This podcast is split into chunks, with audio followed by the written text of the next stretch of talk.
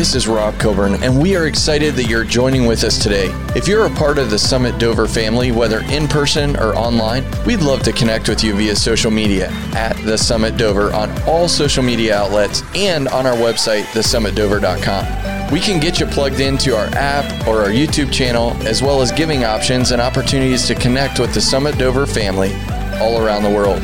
I hope this word today encourages you and inspires you. Let's jump into the message. So, we've been on a series about offense. And the basis for this series comes from Psalm 119, verse 165, in which it says, You should be able to repeat it to me Great peace have they which love thy law, and nothing shall offend them. The verse that should change your life, change your life. Go ahead and kick the lights up a little more. That verse should change your life. And we've talked, we've been doing this seven weeks, I believe now. It's all just sort of flowing together, but seven weeks, I believe, is where we're at. And uh, we talked about the process of an offense. So if you haven't been here, I'm going to review. So grab onto this truth, let it change your life before we get into what we're going to talk about today. But when you are offended, which means that you have to pick it up, it's not something that anyone can do to you. They can be offensive. We know lots of people that are offensive, but they can't offend you. The only way that you can be offended is if you pick up that offense. And what did we say the process to an offense is? Is that oftentimes we nurse it because it feels good to nurse an offense. Oh, that person did this, and we just think about it a lot and we nurse it. And then it goes beyond that because that becomes boring because that's just yeah, it can just become boring pretty quickly. And so, what do we do after we nurse it a little bit? Is that we rehearse it. We start to think about it all the time. It starts to consume our life. It starts to distract us from daily life. Maybe you dream about it. Maybe you think about it all the time. And you're rehearsing it, rehearsing it, rehearsing it. And what I found is when you rehearse an offense, it actually gets more intense. You go away from what offended you, and it becomes more intense because the enemy gets in. Okay? And then once you've rehearsed it, rehearsed it, rehearsed it, the Lord says in Luke 17, you shouldn't do this, and that is to disperse it. The poison of that offense now goes and affects other people. And so we've talked about those three things and how the process of offense can make us fruitless in the kingdom. That when you are offended, you are fruitless. You cannot produce. We, we talked about Michal, uh, David's wife, Saul's daughter, who was offended at David for dancing in his undergarments in the street, and she was barren the rest of her days. We live barren lives when we are offended. It doesn't matter where we are or who offends us. Immediately when we pick up offense, we become barren in our lives. And so we've talked about how the church is supposed to be this clean bride waiting for the bridegroom. And, and you know, a lot of people believe that we're going to get sucked out of here before anything happens. I don't care about your eschatology this morning. What I want to say is we are here to be pure and fruitful. What was the first commandment in Scripture that, that Jesus gave? Go over there, my favorite book of the Bible, Genesis 1, favorite chapter. What does it say? I wasn't going to go here, but it's too good to not go here. What does it say in verse 28? Well, let's go to 27. So God created man in his own image. In the image of God, he created him. Male and female, he created them. Right there, first chapter of the book. The, the Constitution for our lives says male and female. Just saying. Verse 28. Then God blessed them. So he blessed mankind. Okay? Oftentimes we hear the rest of it. Go therefore and multiply, right? We hear that. Multiply, multiply, multiply. But let's break down this verse real quick. First came the blessing. So if you're walking around not feeling blessed this morning, you're missing what he already did for you. He's already blessed you. You are blessed beyond measure this morning. You can't even contain the blessing that he has over your life. There is no container that can contain what he's already spoken over you for your success. It says, First he blessed them, then he requires something of them. And he says, And God said to them, Be fruitful. You know, we hear about multiplying all the time in the natural and in the supernatural. That's always what the young married couples uh, love to gravitate toward the multiply part. But I want to go back to the fruitful part. Now, we said if you are in offense, you cannot be fruitful. Does that mean you're not blessed if you're in offense? No, because he blesses you before he asks anything of you. See, this is where your religious mind gets in the way. We get so caught up in doctrine and end of times ministry and all these prophetic things that we forget about the simple stuff. He blessed you before you did anything. So if you're walking around not feeling blessed, then you're missing the boat because you're probably focused on what you can do for him when he's already done everything that you need him to do for you. So he blessed them, and then he said to them, Be fruitful, which means we can't be an offense if we're going to actually do this thing.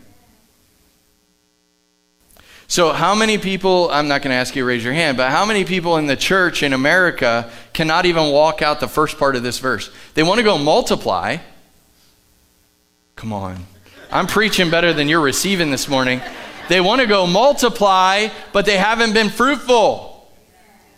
So, what are they multiplying? Dysfunction, offense.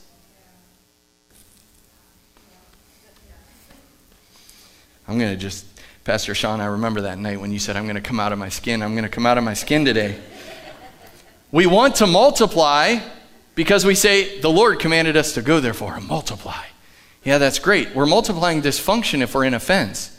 And so we're spreading, we're dispersing offense to other people, and we're multiplying the offense to the church.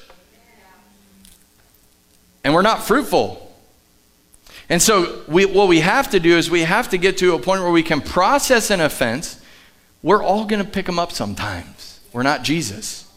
He lived his whole life on the earth. He had a chance to be offended every single day, and yet he was not because he didn't have expectations of mankind. Let that go through the room. Because every offense you've ever had is because of missed expectations. But he didn't have expectations of man. And he doesn't have expectations of you. And that makes our religious mind go totally wacky because I thought I had to do something to receive something, and that's not at all who He is. He gives it all to you, and then He says, Listen, if you receive the blessing, you'll have the anointing to do what I've asked you to do next. That is, be fruitful and multiply. We need more people that are fruitful and less people multiplying dysfunction in the church.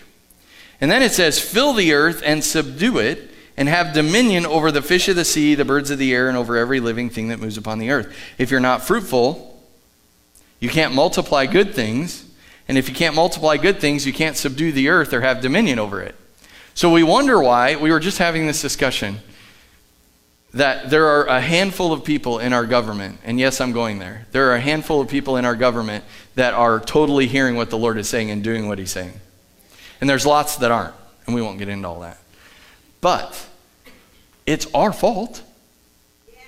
It's our fault. There's 100 senators. If three of them are doing what we called them to do, then 97 of them need replaced by the church. I know some people don't like the political thing, but it's the truth. It's the truth. If we want to see change in our country, and if we want to have dominion as the church, then we got to go to all seven mountains and take care of business.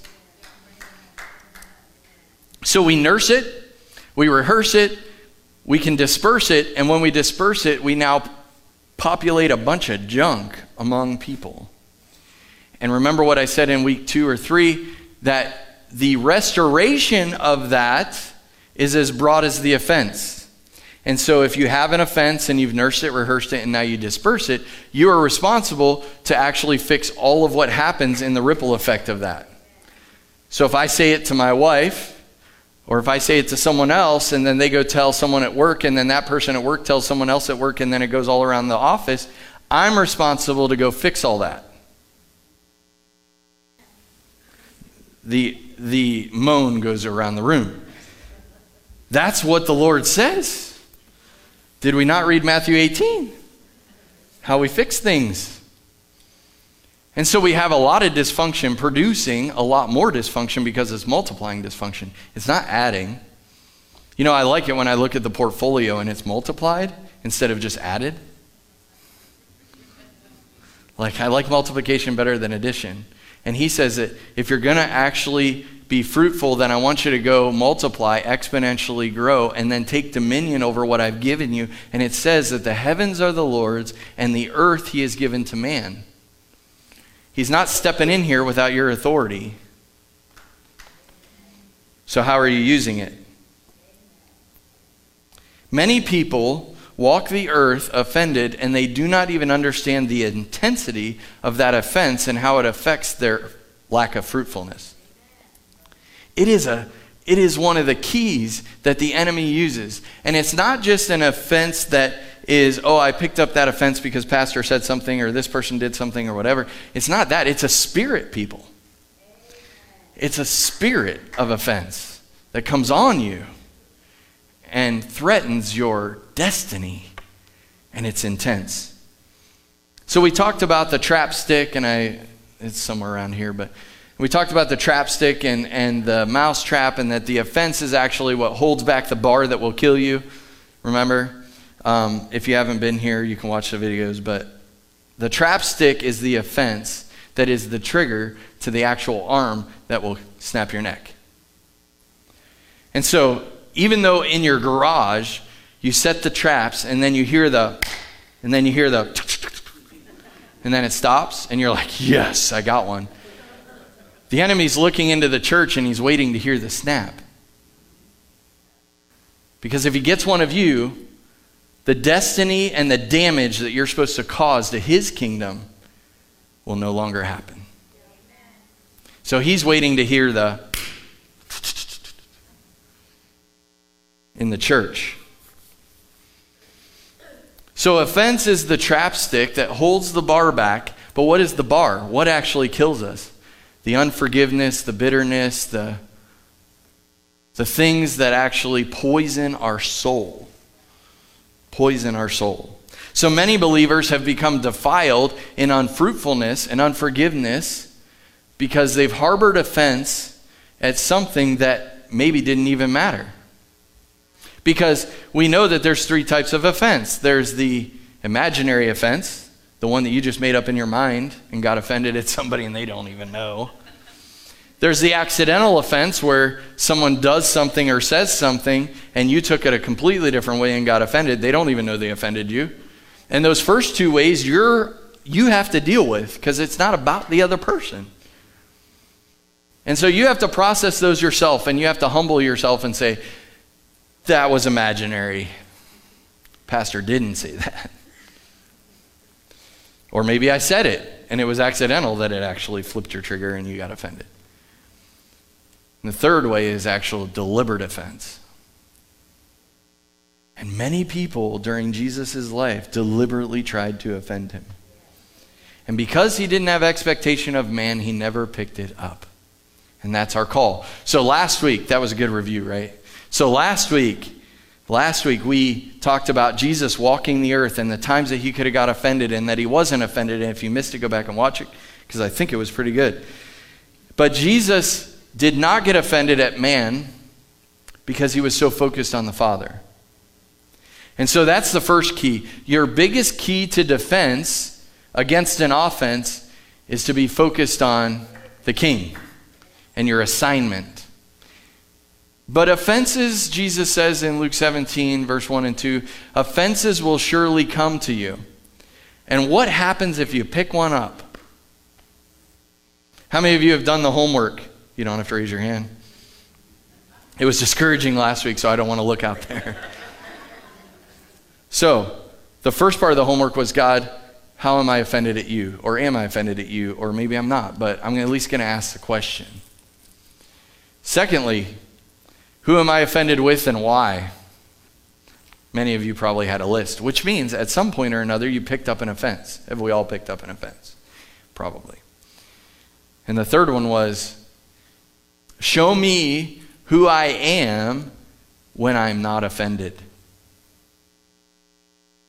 Probably the most powerful question. When the Lord actually reveals to you what you're like when you're not snippy at other people, when you're not holding grudges against other people, when you're not speaking negatively about other people because you're offended at them. And he shows you that picture. That's who he sees you as. And so many of you, I know I've gotten text messages, many of you have seen the revelation of what the Lord wants you to look like. Some of you have gotten rid of the offenses, and some of you have not, but that's why we're here today. So, my question this morning is how do we position ourselves if we are offended and we pick something up that maybe we shouldn't? In fact, I had one this week that I can't tell you the circumstance, but let me tell you this that when the Lord brought it to me, I said, There's no way I'm offended at that.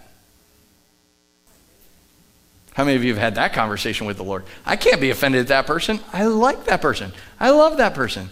I'm totally, it's totally awesome. And then the Lord said, No, you're offended. I said, At what? At something you heard about them. But Lord, I didn't even give that a second in my mind. I thought, That's crazy. And He said, Yep, but it stuck. The enemy can use one little, little, little comment, and you don't even know it's in there until the Lord says, It's there, and what are you going to do about it? So I had to reach out to that person and I had to say, Listen, there's some stuff that I'm processing that the Lord has revealed to me that I need to talk to you about.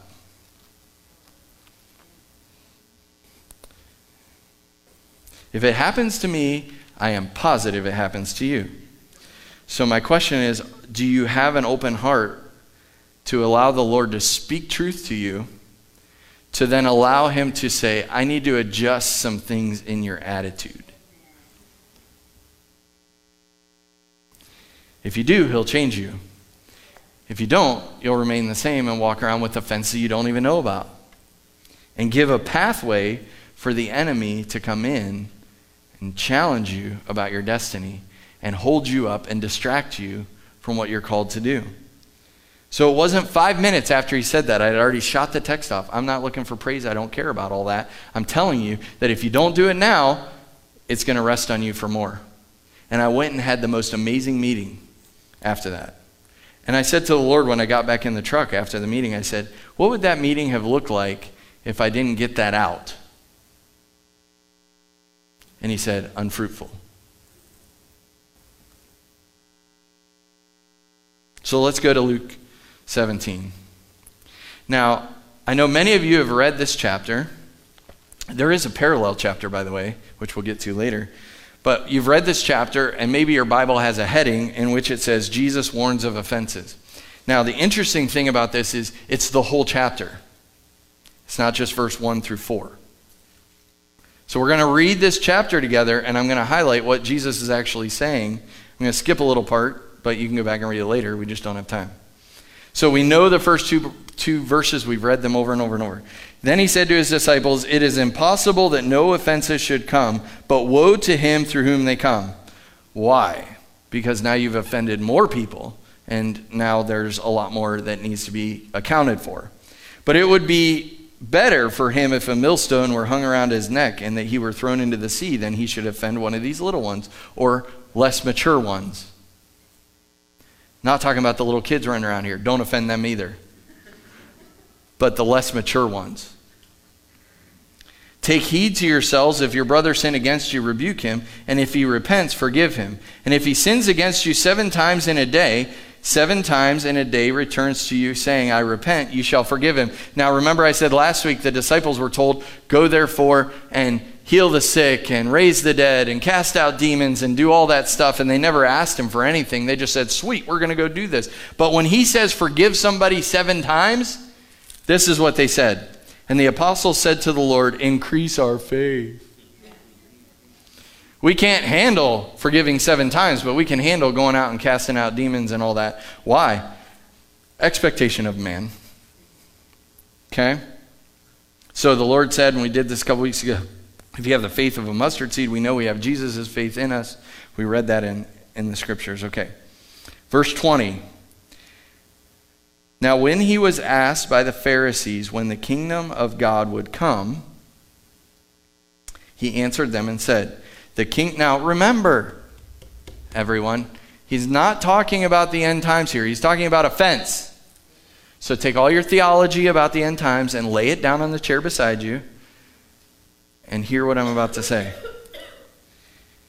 He answered them and said, The kingdom of God does not come with observation, nor will they say, See here or see there, for indeed the kingdom of God is within you.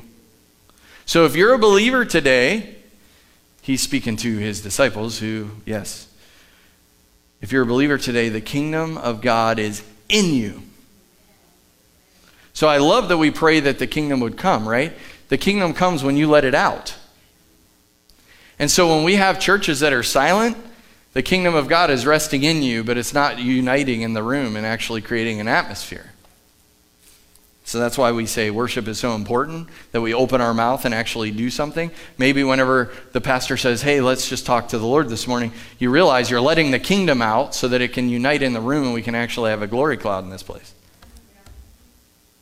So then he said to his disciples, These days will come when you will desire to see one of the days of the Son of Man, and you will not see it.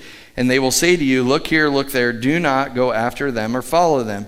For as the lightning that flashes out of one, part under heaven shines to the other part under heaven, so also the Son of Man will be in his day. Okay? Now, he's not talking just it's about offense. Can we just leave it at that? This is this whole chapter is about offense, even though it's not going to seem like it. It is. But first he must suffer many things and be rejected by this generation. And as it was in the days of Noah, what was in the days of Noah? Why would Jesus take us all the way back to Noah? about a fence? Why would he mention Noah when he's talking about offense? What was in the days of, Noah? So it will be in the days of the Son of Man. So what can we expect? They ate, they drank, they married wives, they were given in marriage until the day that Noah entered the ark and the floods came and destroyed them all. My question is, why would he bring that to our thoughts when he's talking about offense? He didn't talk about all the negative stuff that was going on in Noah's day. He talked about the positive stuff that was going on. It didn't matter that they drank and they got married and all that stuff was going on. That was all just normal of the day. He didn't talk about the debauchery stuff that was happening. No, no, he talked about the good stuff. And you know what he said? In the days of Noah, remember not to be offended, because that's what the whole chapter is about, right? So, what are we supposed to not be offended about? Noah building this boat had a lot to be offended about, even the good things. There were only so many righteous in the day, and God showed us how many. They all got on the ark. The rest of them were all drowned. So there must have been a lot of negative stuff, but why didn't he mention the negative stuff in here? Because you should know not to be offended at that because we're not in that. But you could be offended at the good stuff and it still keep you from your destiny. You see, Noah would not have been fruitful at building the ark if he was offended at his culture. Because why would you build the ark to save something that you're offended with?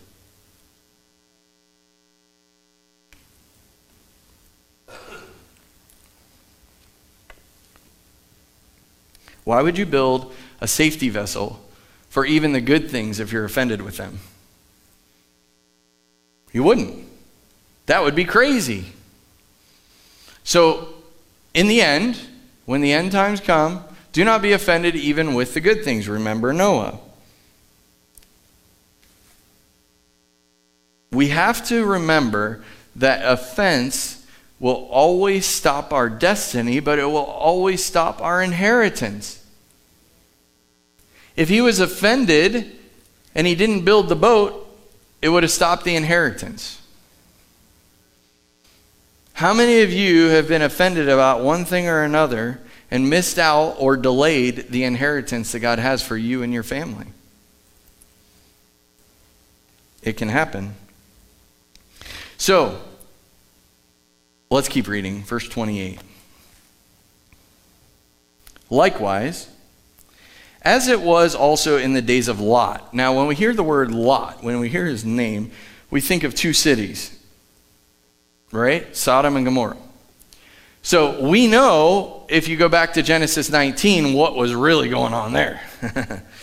and, uh, and so he brings up Noah and all the good things that Noah had going on around him and said, Don't be offended, stay on task, which is what Jesus did, right? Do not be offended, stay on task. So he said, Remember Noah, he wasn't offended, he stayed on task. Now he brings up Lot. Why do we have to remember Lot in the end days? By the way, they're all red, so this means Jesus is talking. They ate, they drank, they bought, they sold, and they planted and they built. How many of you have eaten today? How many of you have drank today? Maybe you haven't bought or sold yet today, but maybe you have. They planted and they built. What is wrong with that in the days of Lot? Nothing. He didn't mention all the stuff that we know was going on in the city. My word, what Lot did when the angels came? Crazy.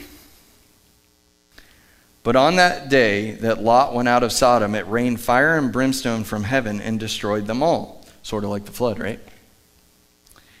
Even so will it be in the day when the Son of Man is revealed. In that day, he who is on the housetop and his goods are in the house, let him not come down to take them away. And likewise, the one who is in the field, let him not turn back. Underline that in your Bible. That it will not, that they will not turn back.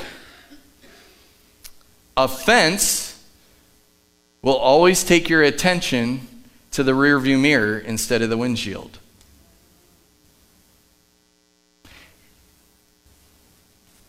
Offense will always take you to the rearview mirror to look instead of out the windshield.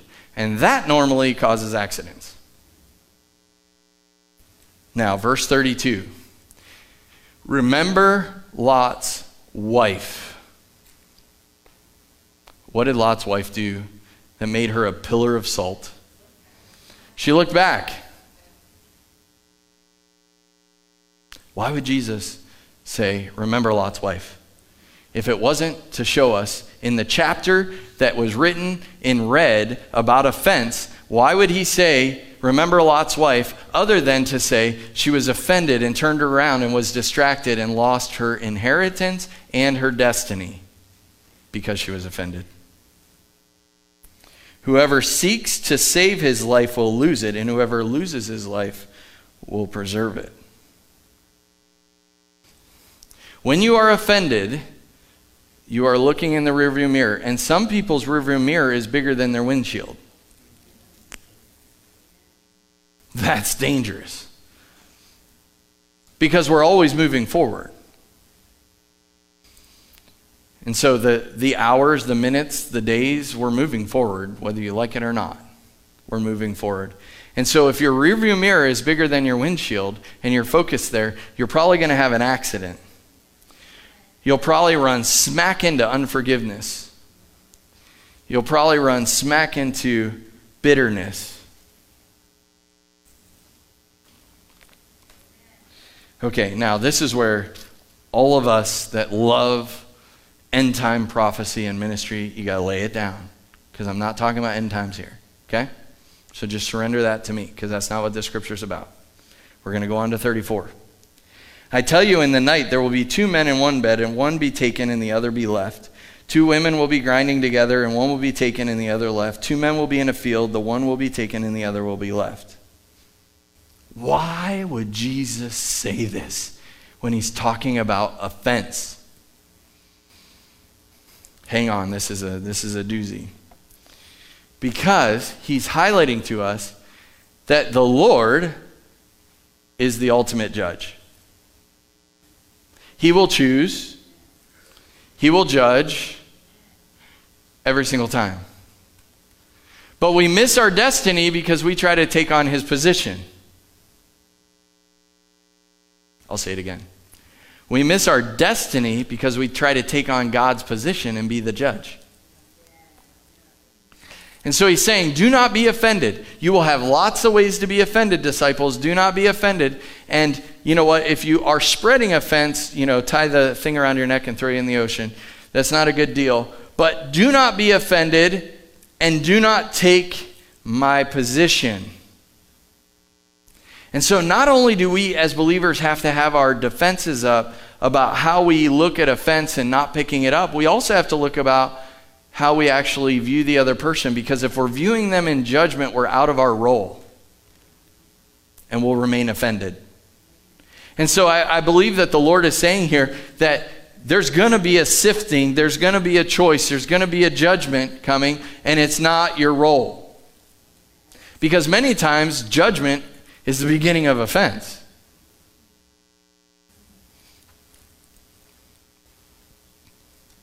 So there's a parallel chapter in Scripture to this one, and it's in Matthew 18. So turn with me to Matthew 18. So, what if you're offended? We know how to avoid, we know not to disperse it, we know all that.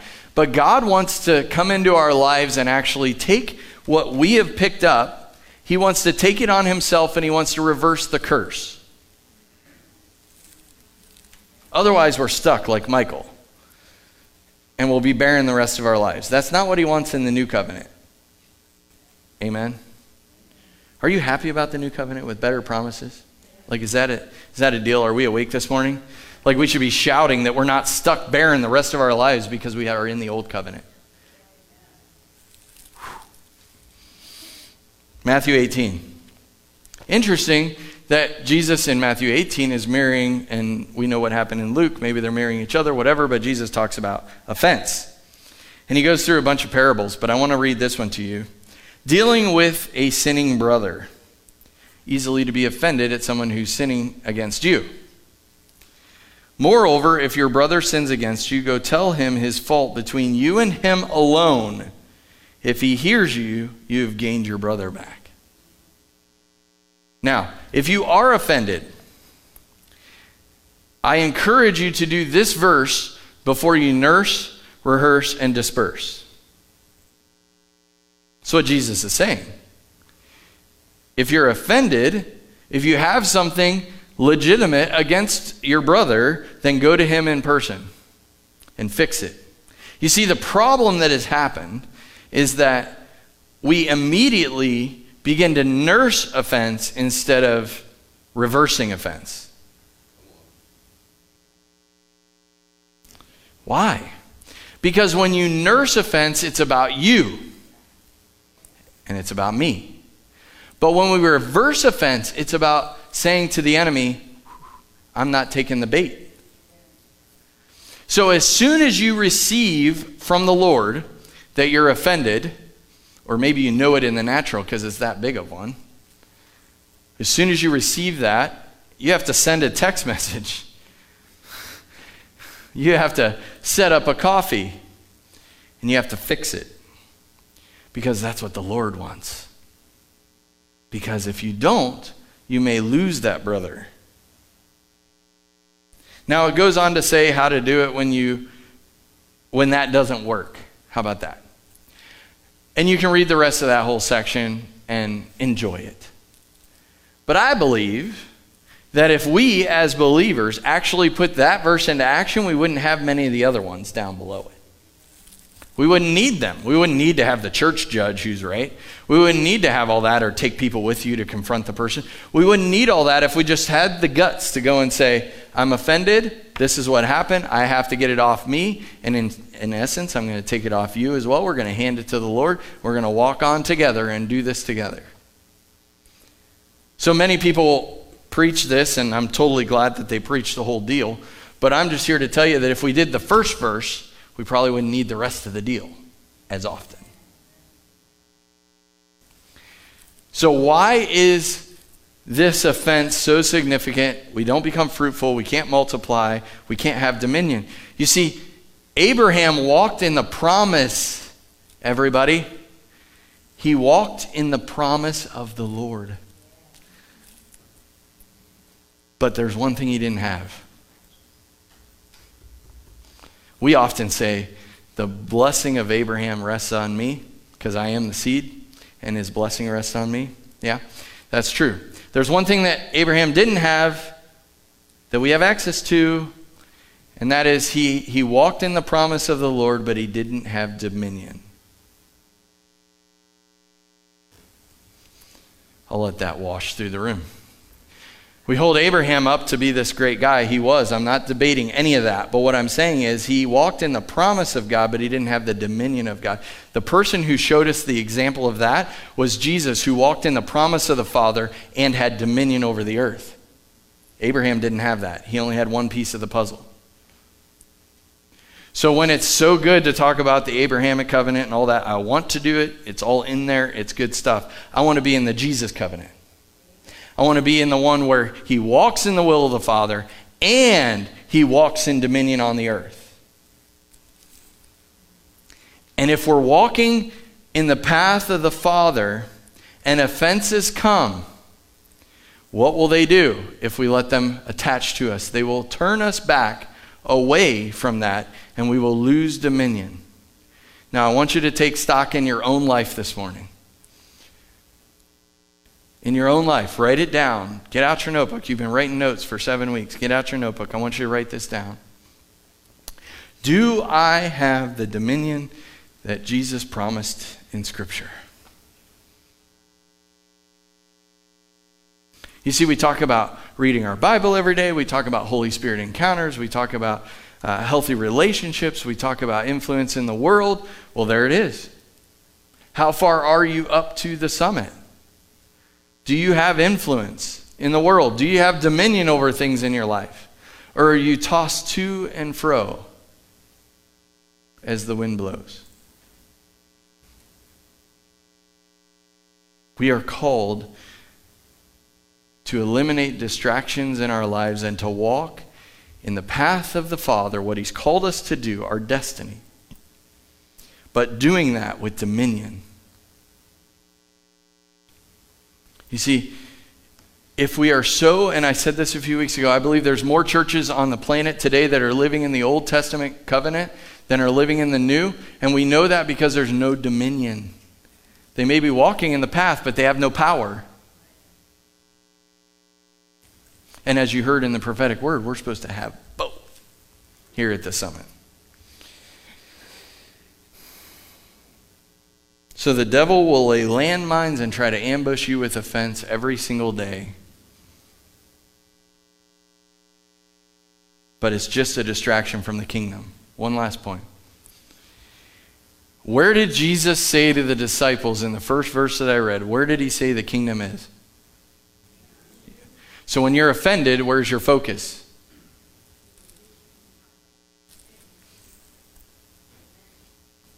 He's distracting you from the power that you possess and the dominion that you have within you to take your focus to someone else who offended you. And now you don't walk in the fullness of who you really are. So, offense is not just this thing that we get offended with somebody and we can be like, oh, that's just, I'm, I'm sorry. No, no, no, no. You realize when the enemy comes to you and you hear that the you hear that it the trap is there and you smell the cheese, you have to understand that the enemy is trying to get you to take your focus off of what God put in you to everything around you. And you cannot have dominion in your life. And so there's many people that have been offended and they've left that door open. We know doors are important. And so they've left that door open of offense. Maybe it's been five minutes. Maybe it's been, hopefully not five minutes, because I'm the only one here that could offend you for the last five minutes. So hopefully not. But it could be five minutes or it could be 50 years. You realize there's people walking around this city that were molested when they were four years old by their uncle. You don't want me to go here? It was pretty quiet when I said that. There are people that are walking around right now and they have never forgiven him. They've never handed anything over. They live in that place of abuse for the last 50 years. And they've never been fruitful. They've never had dominion over their life. Everything that comes at them takes advantage of them. I'm not being rude. I'm saying this is really happening. But you know what would solve that? If they understand the last few verses of Luke 17 that God is the ultimate judge and he says, Vengeance is mine, saith the Lord. And so when you actually take that hurt and brokenness that has led you to be obese or that has led you to be drug addicted or whatever, and you've not only welcomed the spirit of offense, but you've welcomed the spirit of all that other stuff in your life, you've allowed the enemy to come in and wreak havoc on you. When you give it over to the Lord, and you say, I know you're the judge, you're the rightful judge, and you're going to have vengeance. And if this was against me, you know what? You're going to repay me. The enemy has to repay me for what he's taken. But I've left the door open and he's come in and stolen some things in my life. And I don't want him to steal them anymore. So I'm going to hand that over right now to you, Lord, because you're a good judge and you're going to have vengeance and I don't have to worry about it. Because you don't know that that uncle might have been living in the worst hell on earth for the last 50 years. You don't know that. But you've been living in your own, so let's take care of your own. So let's turn them over to the Lord, let the Lord have vengeance. And I can tell you that when you do that, maybe some of you need to do that this morning. When you do that, there's freedom that comes and there's healing that comes. Did you know that most of the healing that takes place in our services is just because people have welcomed demons into their life that torment them and wreak havoc on them? And when they actually get rid of that stuff, they become healed in their bodies? Offense is the open door that sets you up to miss your destiny, to lose your dominion, and to be taken over by the enemy. And I believe that in this hour, the Lord wants to reverse that curse today. So if you've been living your life and you feel like you're OOC, not OCD, OOC, out of control. You can't stop what comes at you. It, everybody takes advantage of you. Things in your life are, are just crazy. You can't kick the addiction. You can't walk away from all that stuff. It just continues to come back and continues to come back. My question for you this morning is Is the door open? Is there a door open in your life that you need to shut this morning and begin your healing and take back dominion? Would you stand with me?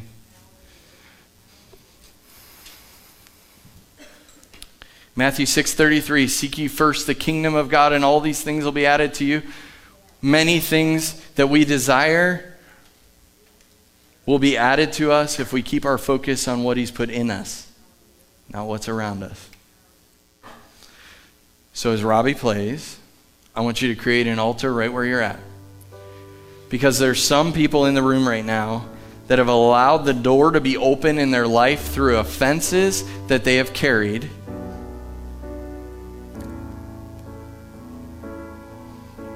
And the Lord's asking, Do you want to shut the door this morning? Clear out the mess and start to see not only walking in the path of the Lord, but having dominion. That's the call today. That's the call today. So I'm going to pray. We're going to just worship the Lord as he as he plays and we're going to let the Lord do some work this morning. Thank you, Lord. Thank you, Lord. Father, today, reveal truth to every person. Eliminate the lies of the enemy and reverse the curse. Oh, thank you, Lord.